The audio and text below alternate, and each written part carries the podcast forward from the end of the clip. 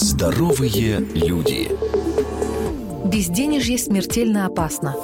Группа американских ученых из Университета Джорджии установила, что одна из главных причин преждевременного старения – это нехватка денег – в результате исследования выяснилось, что финансовые проблемы грозят ранней смертью, так как бедные люди, постоянно испытывающие дефицит средств, стареют раньше тех, у кого с деньгами получше. Любопытно, что эксперты решили проводить тестирование на женщинах. Для эксперимента взяли 100 американок среднего возраста. У приглашенных дам определили их биологический возраст по эпигенетическим часам, которые показывают темпы биологического старения по отношению к хронологическому, то есть реальному возрасту возрасту. Оказалось, что темпы биологического старения очень отличаются от хронологического возраста и напрямую зависят от наших доходов.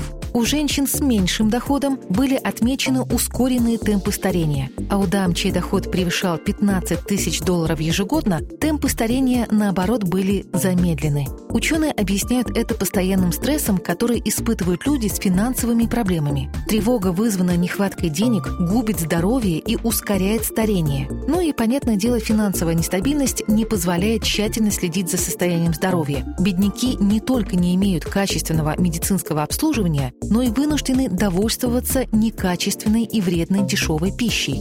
Кстати, ранее исследователи установили, что переживания человека из-за отсутствия денег могут даже вызвать физическую боль, но такому эффекту больше подвержены мужчины.